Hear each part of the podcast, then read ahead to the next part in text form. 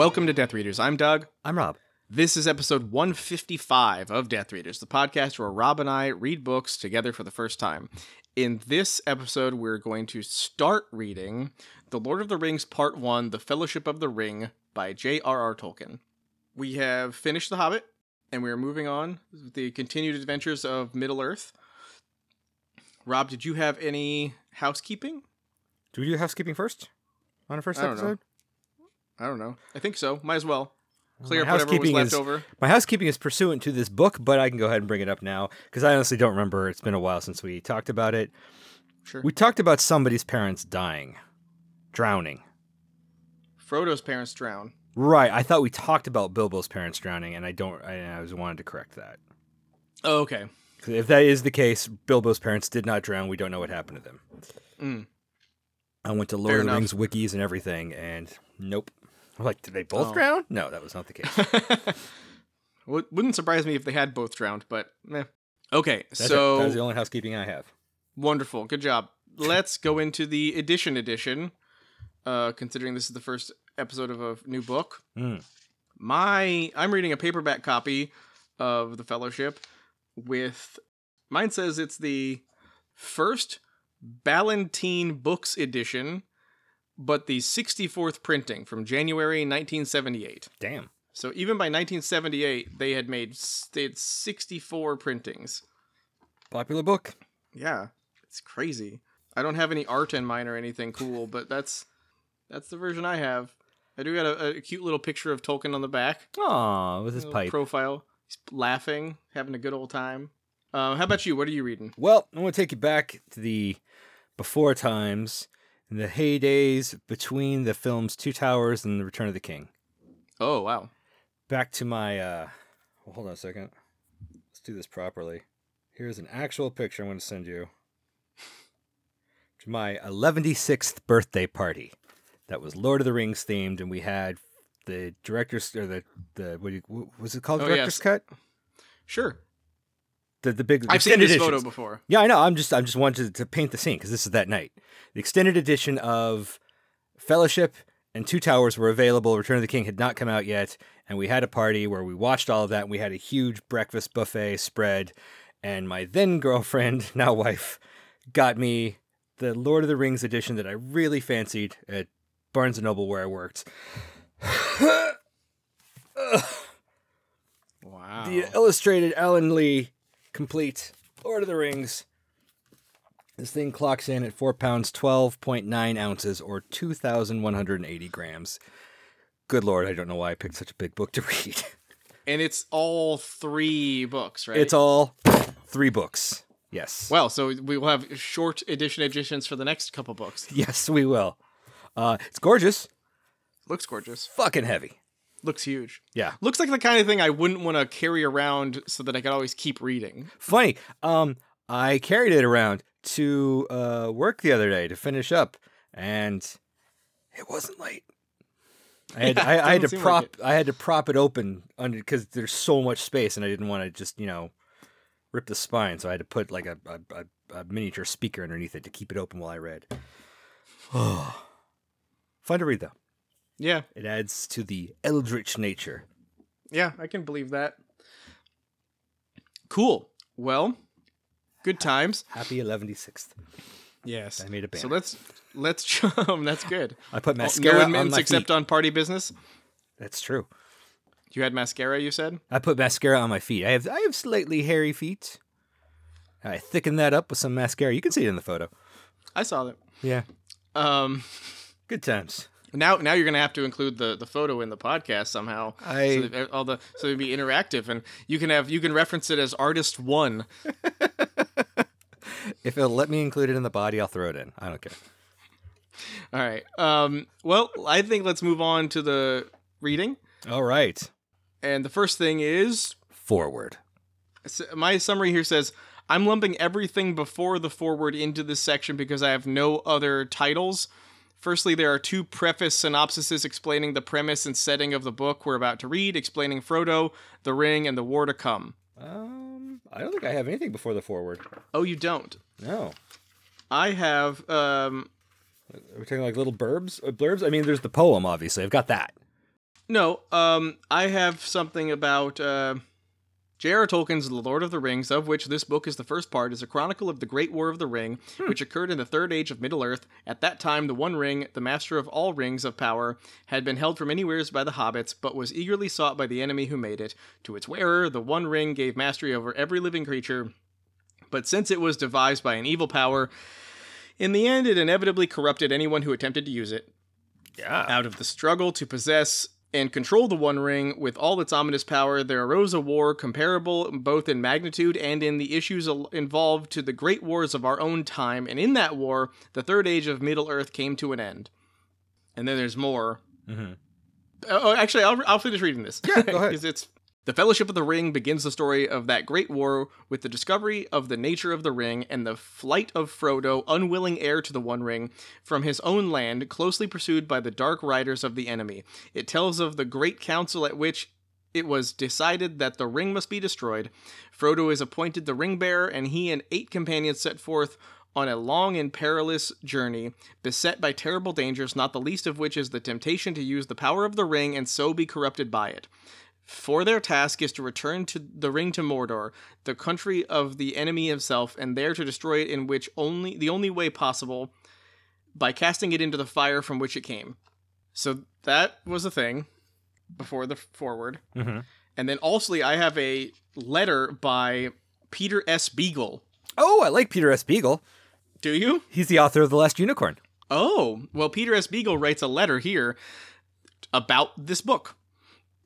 He just talks about how great it is, basically. Fair Um, enough. I mean, I, I could read the whole thing to you, but um, Only if you want to. well, let's just get it out of the way then. Okay. It's been 15 years at this writing since I first came across The Lord of the Rings in the stacks at the Carnegie Library in Pittsburgh. Brag. I've been looking for uh, the book for four years, ever since reading W.H. Auden's review in the New York Times. I think of that time now, and the years after, when the trilogy continued to be hard to find, That's amazing. and hard to explain to most friends with an undeniable nostalgia. It was a barren era for fantasy, among other things, but a good time for cherishing slighted treasures and mysterious passwords. Long before Frodo Lives began to appear in the New York subways, hear about that. J.R.R. Tolkien uh, was the magus of my secret knowledge. I've never thought it an accident that Tolkien's works waited more than 10 years to explode into popularity almost overnight. The 60s were no fouler a decade than the 50s. They were merely reaped they merely reaped the 50s foul harvest. But they were the years when millions of people grew aware that the industri- industrial society that had become paradoxically unlivable, incalculably immoral, and ultimately deadly in terms of passwords, the 60s were the time when the word progress lost its ancient holiness and escape stopped being comically obscene. The impulse is being called reactionary now, but lovers of Middle Earth want to go there. I would myself like a shot. For in the end, it is Middle Earth and its dwellers that we love, not Tolkien's considerable gifts in showing it to us. I said once that he that I said once that the world he charts was there long before him, and I still believe it. He is a great enough magician to tap our most common nightmares, daydreams, and twilight fantasies, but he never invented them either. He found them a place to live, a green alternative to each day's madness here in a poisoned world.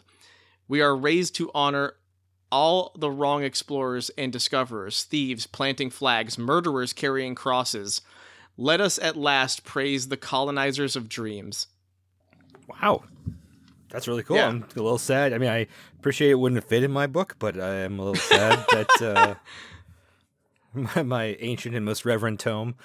Um, but what a interesting like the the dearth of reading material would have sucked, but to come across Lord of the Rings at that time would have been amazing. Hmm That re- it really feels like you're going into Gondor to search, you know, for information about the ring. Yeah. You have to go to an ancient library, and oh, that's that's kind of cool. Very evocative. I like it. I have a note on his letter here that says, Wow, this guy got it. I must confess, before listening to the Prancing Pony podcast, I did not pick up on Tolkien's fierce animosity towards the Industrial Revolution and its consequences. And I feel like that is clearly uh, like described and addressed in uh, Beagle's letter. hmm down to specifically things like by it's so fascinating to think that by the 50s which again sort of resonates and makes sense but by the 50s some people had already decided that the industrial revolution was was a horrible mistake and that and that pollution was destroying our world and that something needed to be done about it and of course that's this is you know pre the EPA stuff like that would come people would make changes out of this time period it's it's sort of frustrating and, and I don't know it's it's like bittersweet to think about how the problems that we're dealing with now with pollution and and global warming and, and all this other stuff people were there were people who were aware and vocal about it Back you then. know in, in 1975 at least right. or earlier maybe I forget when that letter At least written. 50 years ago. 1973 is when he wrote that letter so yeah 50 uh, years E- ago. E- EPA was uh was either just around the corner or had just happened I think yeah sorry your book doesn't have that um That's okay because I got to hear it. It was great. I wonder how many of the editions of Lord of the Rings like have different introductions by different people. Can I see your copy again? Oh, weird. Okay, it's not the one I thought you had. Interesting. Yep. Okay, so now let's move into the forward. The forward. Uh, in the forward, Tolkien provides a brief overview of the history of writing The Lord of the Rings, an assertion that the story was in no way intended to be allegorical, and any such similarities between events in the story and those from our world are applicable to both but not allegorical. He also admits knowing of many errors or inconsistencies in the book that he has no obligation to fix, having done much defining already or refining already. You get what you get and you don't throw a fit. Tolkien out. I think I think I actually saw a typo in the sections we've read, but I just sort of blew past it and was like, oh, I don't care, Well. whatever. I did, I did but- not catch one. It's funny to think that there that every time someone reads this, especially in the publication process, they wouldn't go, "Oh, typo, let's fix that." But again, maybe not as easy in 1975 or 73 or whatever. So I had an interesting uh, note, I think. Okay. on page 10 of my book, Mhm. um, he wrote, and it had to be typed and retyped by me. The cost of professional typing by 10 fingers was beyond my means. So I'm like, what the fuck did that mean? He couldn't hire a typist. The, the fact that he threw the 10 finger line in there was weird to me. Because how else would you type? And I found out. first of all, Oh, I'm like, uh, did he lose a finger? A la, is that where Frodo of the Nine Fingers came from? No. According to Quora and a couple other places online, a couple of things you didn't know about J.R.R. Tolkien lists, so that's as verifiable as I could get. He hmm. typed like this, two fin- Oh, a finger he- on each she- hand, pecking it out. And you know, you look at the size of this book, and you're like, Jesus Christ, that's a lot of typing, or that's a lot of hunting and pecking. Wow. You would think I would I would think but maybe it's just because we had typing classes ever, or I did, that after you finish a fellowship amount of books, you'd be a little faster. Yeah. And Yeah, using or other like- fingers like, oh, I can hit this with my pinky. Great, moving on. Yeah, that's But maybe That's a ju- bummer. If you're just if you start typing when you're X age, you're just set in your ways and you can't learn it. I don't know. I know that typing was a thing. I mean, I had to take a class in middle school uh, about typing, Oh, thank God, I feel not so old. where you know it was very much like a, it was like a computer science class, and the idea of the class was, we're going to teach you how to build rudimentary web pages, and we're going to really bust you on how fast you can type. Yeah. And so we would have like you know only typing, but well, we, we would have like, you know, those video games where it'd be like a computer game that was about typing. And so it was Sure. like, you know, you have to type all these sentences in this amount of time, go. Right. And then you just have to, you know, go as fast as you can. You learn the home keys or the home row and all that other shit. And it's been amazing. Like in retrospect, it was one of the most effective classes I had because I was probably slowly typing similarly uh, to Tolkien before that Mm-hmm. because I hadn't had to use computers that much in school up to that point, up to middle school, and even in high school we didn't really use them. Use them a lot in college, obviously, but like it wasn't wasn't that much. Anyway, so it just makes me wonder if Tolkien at an early age had taken a, a, a typing or stenography class or whatever they called it back in the day, if he would have put out much more. oh Work. yeah, yeah, that's possible. He- There could have Maybe he could have finished the stuff he wanted to finish. Right, it could have been Lord of the Rings too. Well, at least there could have been uh, Revenge. the the the prequels. He could have finished the Children of Hurin. Frodo and the Goblet of Fire. Oh yeah, Okay, so my my other note, yep. uh, also around page ten to eleven, Tolkien's going off on allegory and why his book's not allegorical. Mm-hmm. And then he says, if it were allegory, it would look like this. And he started mirroring, you know, the events in, in Lord of the Rings to World War II. And I'm like, it's much darker. I, I, I was just you know, struck by. He's like, "Oh, you want to see what an allegory looks like? Here you go, motherfucker." And you're like, Yeah. okay." He's like, "There would have been an invasion. There would have been an annexing." There, would, I'm like, "Oh, damn." Ugh. So he really does not like the allegory. He really doesn't. I mean, it's something again that I in that other podcast I listened to. They they talk they emphasize that quite a bit. Even the you know the things about like I too have been enchanted by the idea that the Eagles represent the United States or this other stuff. But like, Oh, swooping in to save the day yeah, in America's favorite braggadocious notion Yes. of World War II. Sure. yes, that that has appealed to me quite a bit. But at the same time, hearing him straight up say like. Through through the ages, looking back and saying, "I promise you, that's not it," is is pretty convincing. I'm grateful that he put that in there. Where he's like, "Don't think that this is allegory. I'm not using allegory. It's just a story." Allegory is a device, and I'm electing to not. Yeah, exactly. We're we're we're taking this out of here. Yeah. So I I like that a lot, and I'm grateful for it. Hmm. Did you have any notes on the map? No. Neither do I. I don't think. I just wanted to point out that there is a map. It's nice when there are maps. I feel like my map's not till after the forward. Oh, the- my app- uh, sorry, right before book one for me. My my app is right before prologue. And this is the part of the Shire. No, I have a map of Oh, the full Ear- Middle Earth map. yeah. It's like Mordor, Rohir, uh, Rohirrim. Ro- Rovia, Neon, Gondor, Eriador, Eriador, um, I the think I know Northern the, Wastes. I think I know the map you mean, but I don't have it. Oh, okay, My map seemed to be pursuant to the section I'm reading. okay, fascinating. Hmm. Um, well, there's a map there. It's pretty cute, I guess. Uh, I'm not sure how helpful it's going to be because I don't recognize a lot of the names of a lot of the places. Okay, so then uh, w- that brings us to Prologue. And before we go to the prologue, and before we go to the prologue, Yeah, fine. let's let's see how far we've walked on our fantasy hikes. Oh crap! Yes, I haven't looked at it in so long. Oh, I have yeah, I gotten bet some you haven't. updates. Oh my goodness! Oh my. well. I'm gonna I'm gonna just tell you where I am because it's gonna be way behind you. okay. Maybe it might not be. It is. I let, me put it this way: I haven't reached where you were two episodes ago, so it's But behind. you have gone on a walkabout, haven't you? You've done a trek. I did a, a. Bilbo inspired trek. Yes. All right. So you know, I bet you got a little And bit I- more than you think. I took well. I'm still behind you. For me, it's day 85. Mm. and I am at 238 miles, Okay. Okay. following a path oh, towards south towards Watcher Top. Because Hmm. I couldn't say Weathertop. Uh, for me, it's day 84. I started one day after you. And I am at 690 miles. Mm-hmm. Regiments of black crows are flying over the land. Mm-hmm. Yep. Mm-hmm. It's nothing to feel ashamed about. I, I know I hope you I hope you believe that because of of the two of us, I think there's only one that should feel shame at all.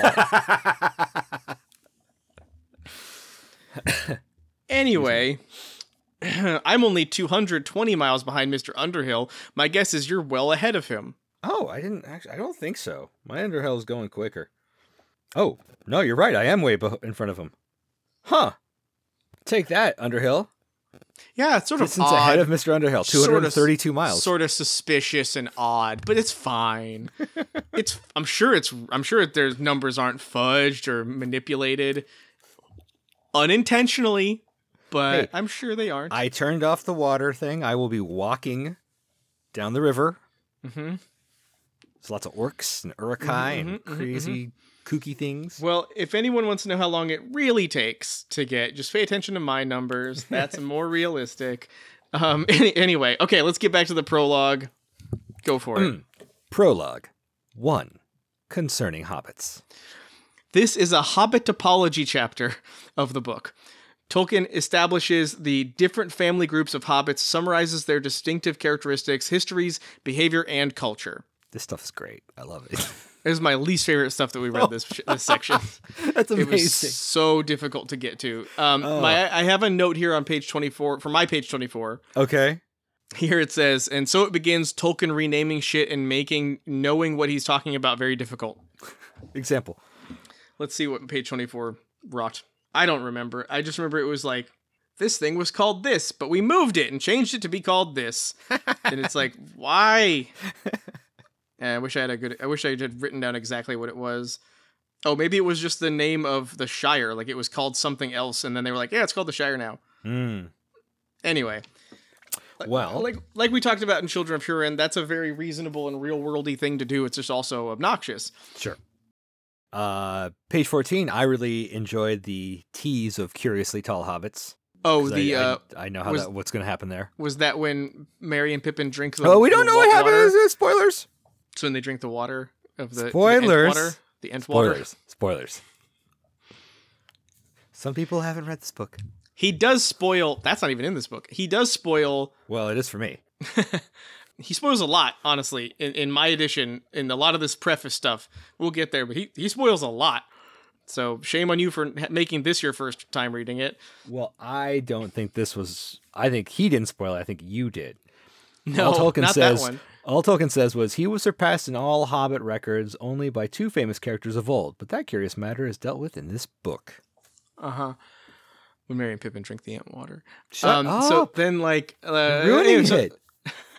So the next is uh, what's next for you? Oh, I'm not done. Oh, you're not done. Good, good, good. I'm good, not done with concerning hobbits. good. Um, while I had this on, I was listening to the complete recordings of Fellowship of the Ring, Mhm. and I got to wondering. Um, this, this doesn't really have anything to do with the book, but it's still it's a ponderance. Maybe you know when a when a big movie is made, do filmmakers approach the composers saying we want the full Wagnerian works? Does it cost more to have leitmotifs and memorable musical phrases than just accompaniment, or do you just say you want to score my movie and hope for the best? I don't know. I imagine that there's a certain standard of, expectation, especially when you're the person you choose to be your composer. You would expect to have that. For example, if you listen to the score for Gladiator Mm-hmm. and you listen to the score for Pirates of the Caribbean, Curse of the Black Pearl, the Pirates of the what I would refer to as the Pirates of the Caribbean like melody Sure. is absolutely sourced from Oh, a remarkably similar melody in Gladiator. Are they the same composer? And Hans Zimmer composed Okay. both. Yeah, I, I do so- know composers do that sometimes. And so it seems to me that like with that one, the uh that seems like laziness to me. Mm-hmm. Uh seems like, you know, oh you got one riff. Kind of lame. But I think that like you do expect that especially with a franchise that there will be, you know, like the Avengers have a theme and and that theme gets, you know, dropped in every once in a while in in those movies.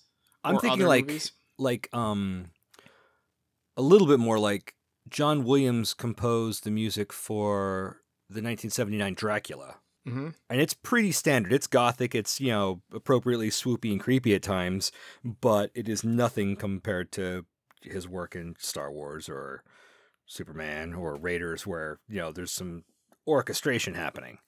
And I was Well, just yeah, I was wondering if, if it's if there's like if there's like a bigger price point like like like at Hmm. a at a frozen yogurt shop like oh you want the works yeah. a little bit more money. Perhaps I don't know. I've never I've never heard about the money dealings with composers. I just assume that like you tell them up front, this is what I want, or they know because they're you know professionals, sure and then you you pay for that, and that's what you get.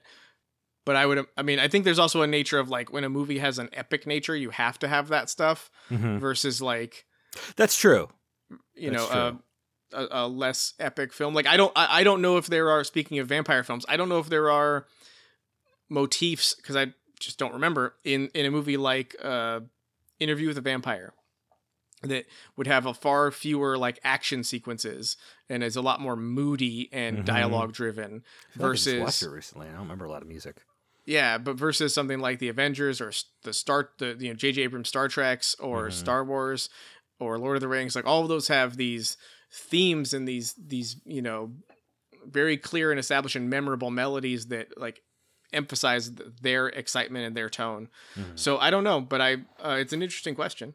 oh thank you and then lastly in this section I just thought I would kick the hornet's nest Oh no. Because I remembered a lot. Like I only watched, I think, two episodes of the Amazon Prime Oh, okay. episode. Are you talking Uh, about the, the- darker hobbits? The, I'm talking about the Darker Hobbits. Yes, Uh, where How in would I this know? very book, on page 15 for me, they say the Harfoots, which they were in the movie or the show, the Harfoots, were browner of skin. Done. Arguments over. I solved racism. But he doesn't say anything about elves or about dwarves. And I'm not those talking about were elves all- and dwarves. I'm talking about Harfoots right now. no, I'm talking about the complaints about the show extended beyond the hobbits. But I'm not talking about those complaints right now. Well, but that they're all one and the same, but also are dumb. Nice save.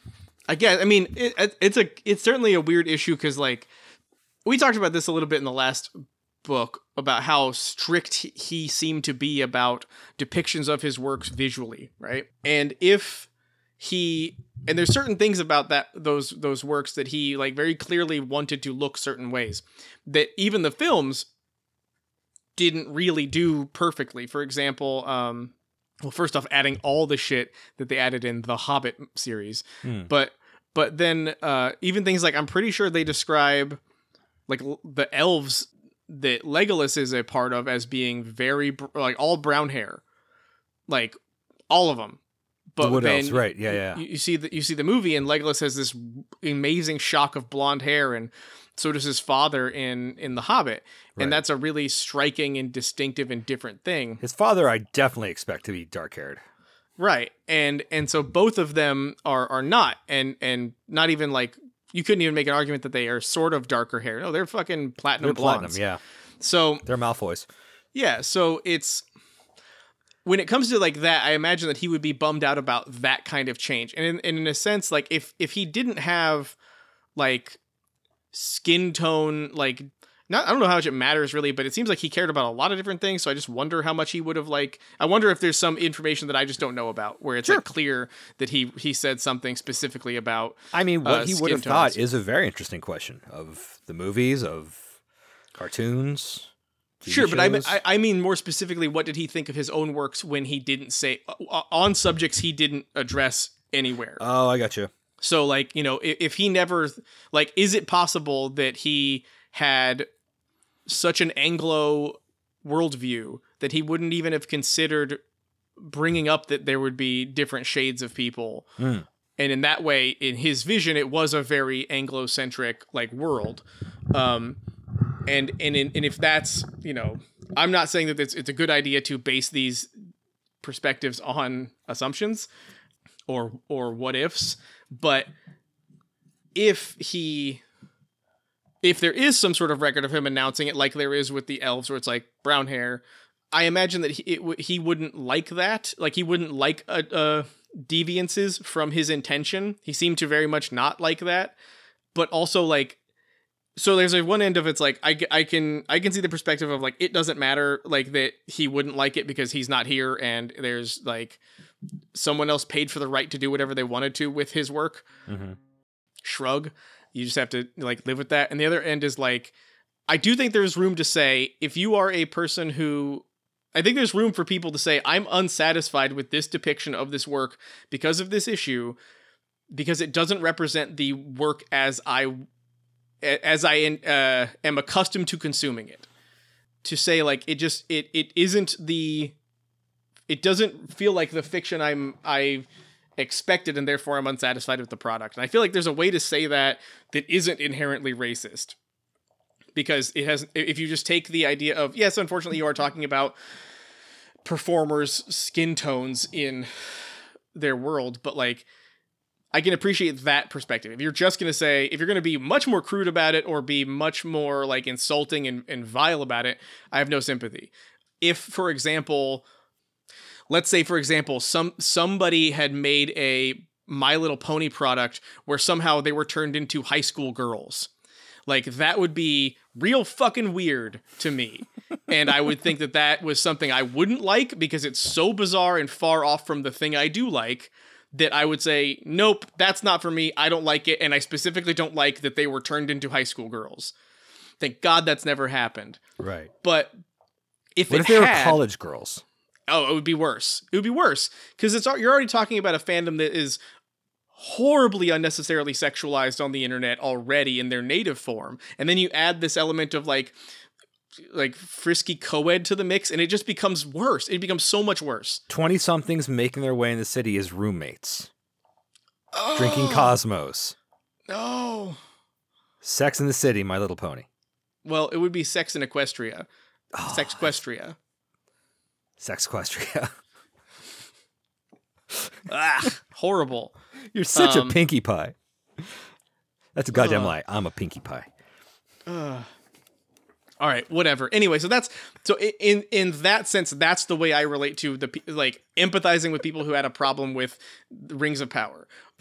On another sense get the fuck over it it doesn't matter. Like Right. if, if like representation isn't so threatening that you have to like make big announcements about it like Right. on your own. It's it's that like i talked about this in you know because this is the last episode i listened to. I talked about that thing about uh my perspective on social media being a way that we've lost track of of sharing ideas by thinking and we're only sharing ideas by reacting and it's it's um, it seems like it's so there's a lot more capital to how m- upset you can get like like and that makes someone more right or Mhm. more valuable Mhm. and i feel like that like the people who really decided to make a big deal about the race the race of the casting in rings of power are those horrible people who should you know shut the fuck up like Just take there's a a, moment and think. there's just a difference between saying I don't like this for this reason and then getting up and making not liking it for this reason your entire personality. Right. Like like that that's the part where it's like you you aren't you aren't just having an opinion here. You are proselytizing. You're trying to spread an idea with your feelings that is probably not nice. And this one I feel like that that's where it to me that's the line where it becomes racist is you're like so you don't watch any shows with people of color of any kind? Does that bother you? Is that the thing that's the problem? Anyway, uh, luckily I don't really I know too many of those people. So, huzzah, we were saved from them.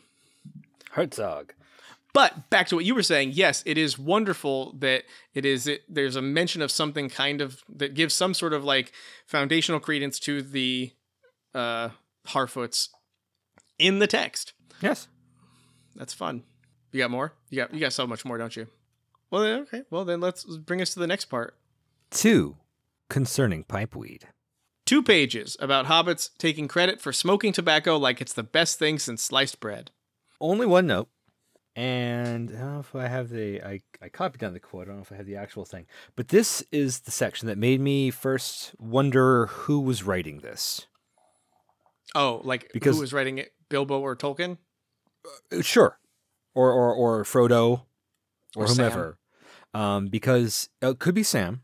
Um, the only problem is I feel like everyone of note is referred to in the third Mm. person, which means the Mhm. narrator is either another person or is trying to just refer to themselves in the third person because they said not even the wizards first thought of that, the smoking of the pipeweed, before we did. Though one wizard that I knew took up that long ago. So I'm just like, hmm.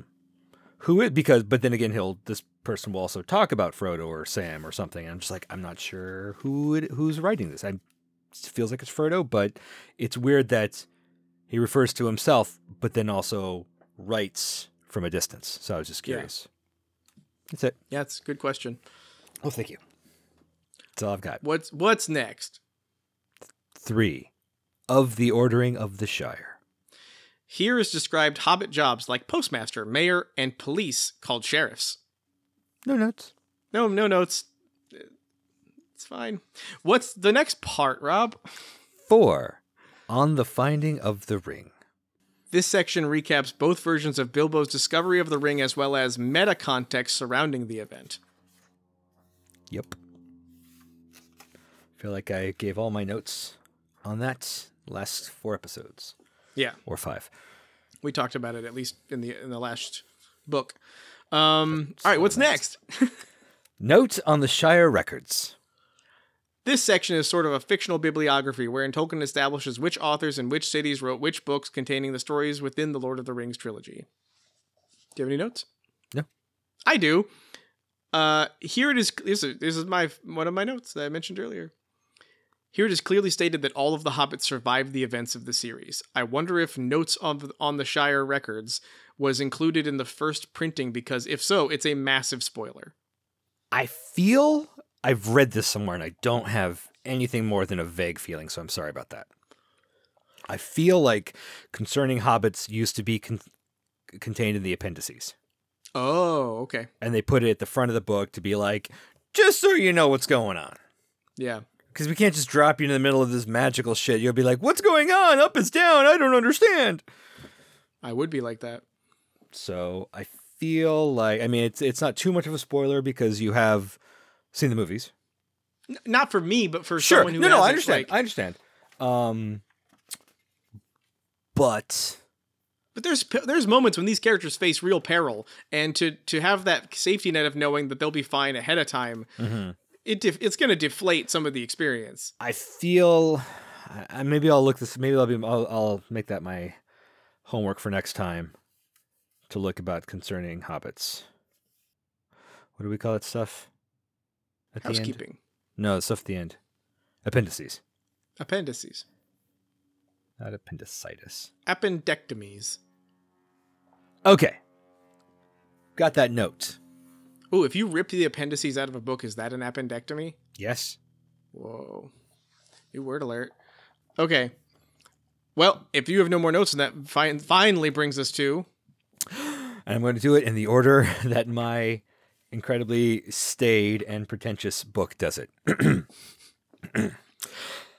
the Fellowship of the Ring, being the first part of The Lord of the Rings, Book 1, Chapter 1 A Long Expected Party. Whew. That's weird. Mine just says book one on the page before, and then it just goes chapter one, a long expected party. No, I've got this whole. Check this out. This is gorgeous. It's very formal. wow. Very formal. Yes. Okay. Here goes. Boop, boop, boop, boop.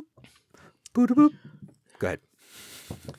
Bilbo is preparing for his 111th birthday with a grand party full of presents, food, and guests and surprises. Bilbo plans to leave the Shire for good and leaves his remaining Middle Earthly possessions to his nephew and heir, Frodo, including his magical ring. After startling his guests with a disappearing act, Bilbo is confronted by Gandalf about the ring. The old hobbit reluctantly relinquishes the ring and trots off into the darkness, accompanied by three dwarves.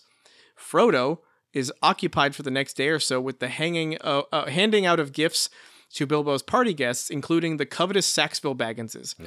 With that finished, Gandalf makes a final visit to Bag End and warns Frodo to be careful with the ring. But now he must go, but he will return when he can with information pertinent to Frodo's case, i.e., the ring. So first of all, I just want to get this out of the way because my reaction made me think of it. You're not going to maintain a campaign where the Sackville Bagginses are fantastic and Frodo's a dick, right? Well, now I feel like I have to. Um, Almost a spit take. um, I mean, they did their waiting, 60 years of it.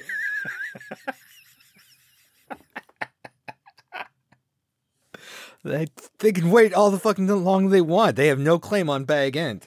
I don't like the Sackville Bagginses, man. Oh. Oh. and then casting the mom from Dead Alive, uh, Brain Dead, sorry, uh, as Lobelia. Ch- choice. Oh, Well, it's her. I I don't feel like they're going to be present enough to be bullied like the Dursleys were. But also, it seems like mo. It's it's interesting to hear all these descriptions of hobbits. They seem to be sort of like covetous, thieving like people. He doesn't just he doesn't ever say that in any of the descriptions of hobbits, but in the descriptions of their actions, Right. they're always like trying to steal, take take more than they need, and like rob each other. It, they seem like kind of horrible people. They're, they're little capitalists.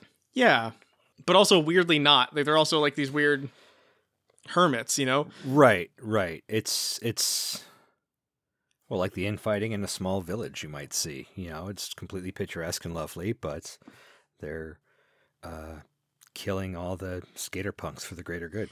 But when you look at like how Tolkien described the dwarves, and he, remember in a couple chapters, a couple books ago, when he was like, "Oh, they aren't heroes. They are only going to help Mhm. people if they see a reason to, or some Right. shit like that."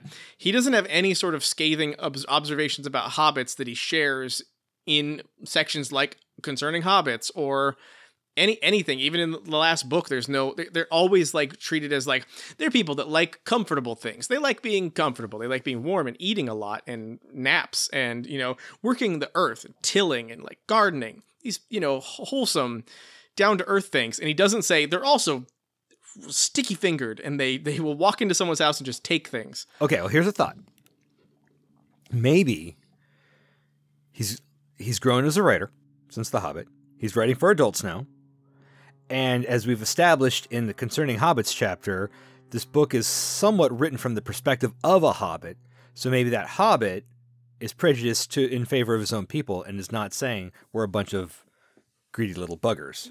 I think that's exactly it. We just like comfort and things and, you know, we'll take a fucking ring if we feel like it. Yeah. And I'll lie about it. Right. Because the first thing Bilbo pretty much does is steal. Yeah. I mean, he's hired as a burglar. It's funny you say that because there's a point in here where he he mouths off to Gandalf and says, "I'm not a thief," and then Gandalf says, "I've never called you that." And I'm thinking, you, but you called him a burglar. Right. Like you you you hired him as a burglar in the previous story. That was Literally called him a thief. yeah. Like I I I mean I don't want to split hairs over synonyms, but it feels pretty close. like it feels like someone who's announcing, "I'm no thief, but I am a burglar," is Right. a idiot. Like I don't know. Like I'm not a killer. I'm just an assassin. Yeah, I'm not a murderer. I'm just a gun for hire. anyway, uh, yeah, it's that's that's the thing.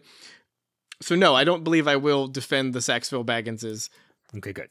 They seem they seem awful. There was a great moment where the uh, Lobelia says something mean to Frodo about like he's not even a Baggins or he's not really he's he's not a He's not a Baggins. He's a Took. I think. Yeah, no, or- or Brandy, he's not- Brandy Book. he's not even a Brandybuck and Yeah, then he yeah. says something like suggesting that that's better and he he tells uh, Merry. merry who is a Brandybuck that and then merry's response is something like i think that she's intended that to be a compliment but being that she said it it must not be true or something weird Oh, like I that thought he was. I thought he was being self-effacing and going.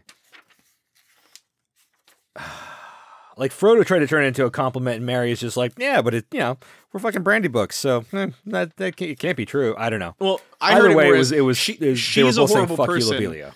so she, I, I took it more as she's a horrible person so if she said something nice about me she must not mean it Mm. it, or it must be a- an outright lie.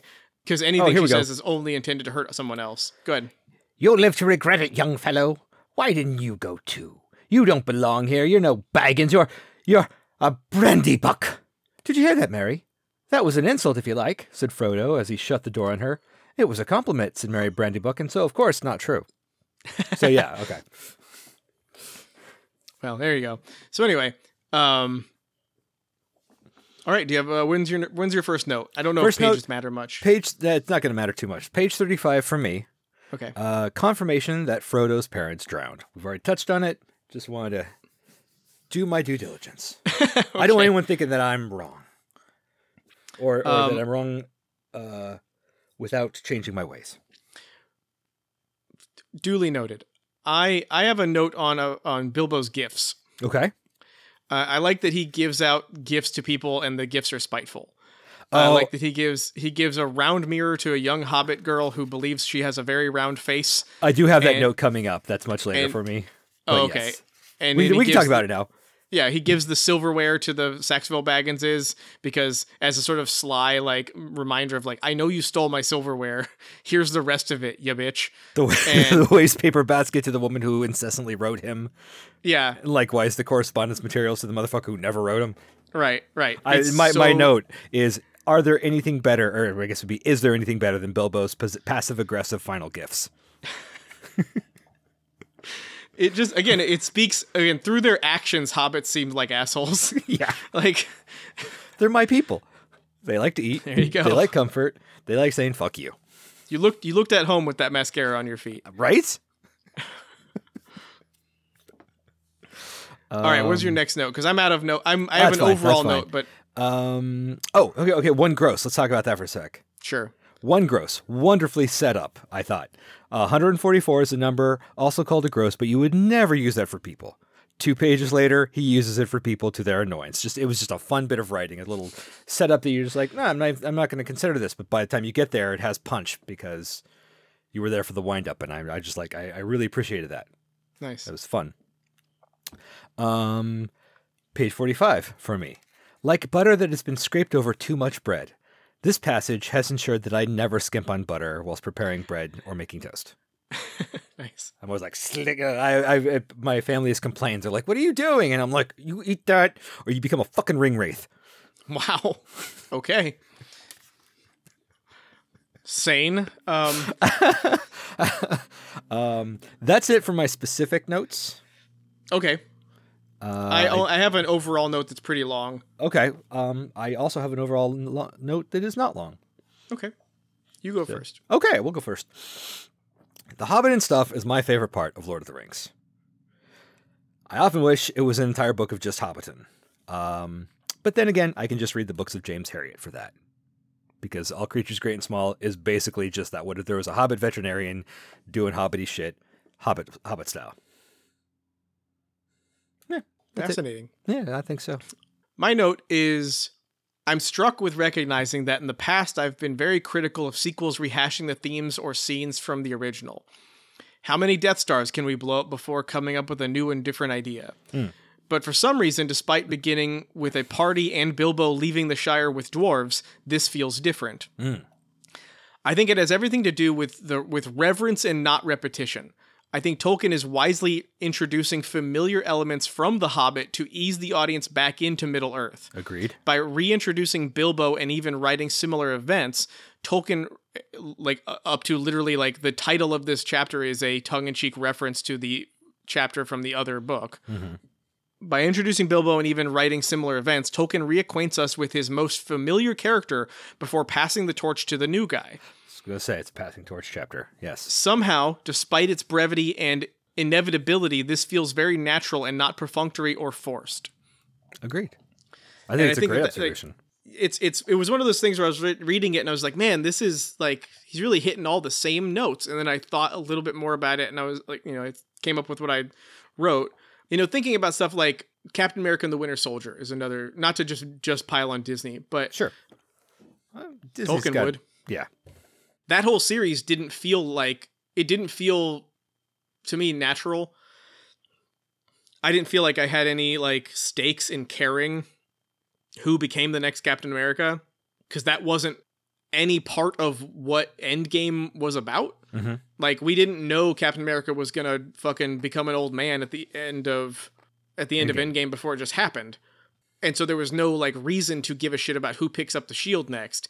And then the very next time we see these other characters, that's the that's the conversation is, well, who's the rightful heir of the Captain America's title and shield? And it's like, I don't I don't care. Why is it a competition at all?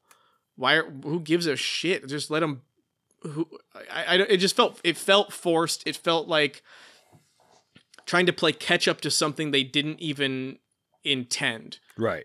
I don't know. There, there's there's other like you know I, I feel like Star Wars is a great example of of again this this sort of problem with blowing up another Death Star in in uh, Force Awakens and then basically blowing up another Death Star in Last Jedi or whatever the whatever the last one was. Was it Rise of Skywalker?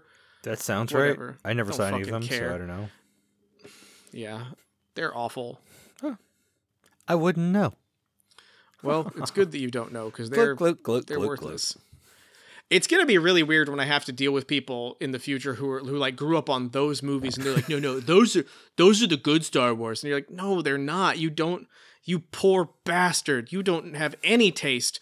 You have, you're, it's like you're like a person who grew up drinking pool like water, like water full of chlorine. You don't know. You don't know what water is good. You just know what water has been processed for you. Wow. It's amazing. ugh and they, and they they're it's gonna be it's gonna be awful. Their brains are rotted. Anyway I, I i'm grateful for that. I, I think it's kind of a it's kind of wonderful that that somehow he figured out how to do sequels right Hmm. and how to launch a franchise correctly. I don't, I don't know if he i don't know how much thought he put into it but what what he did clearly worked. Right. even when he has to do things like retcon, like insist that they were orcs and not goblins that he that they were fighting in the Hobbit, or other weird stuff like that Sure. that that eventually should feel awkward and wrong, but mean, somehow he's getting away with it. Yeah, well, he's still finding his feet. Well, he's also rewriting constantly, apparently. Sure. So you know he gets a lot of credit from doing that. Yeah, that's my uh, that's my notes. Okay. Well, if you don't have anything else, then we can do uh, new word alert.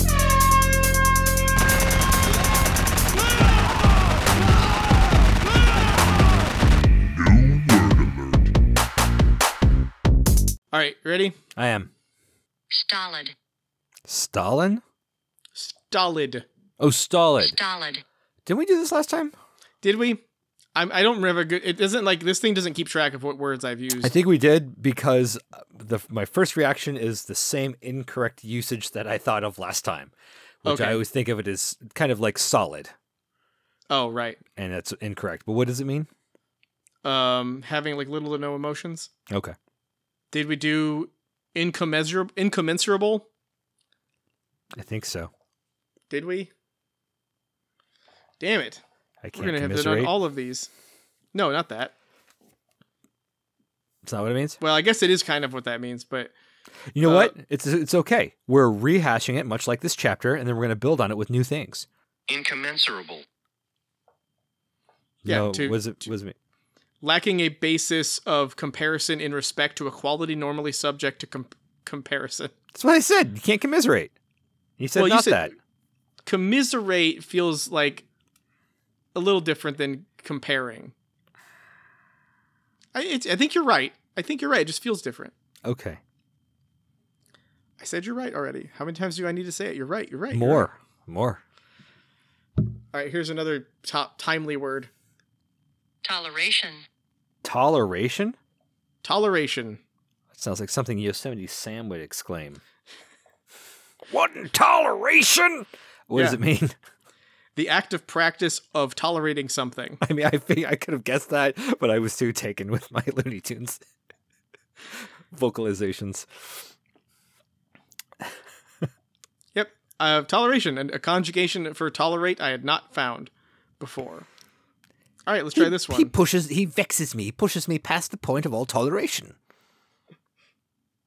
Ebullience. I'm sorry?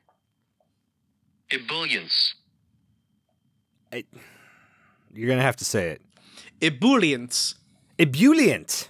Ebullient uh, means like uh, full of bright happiness. Yeah. Yeah.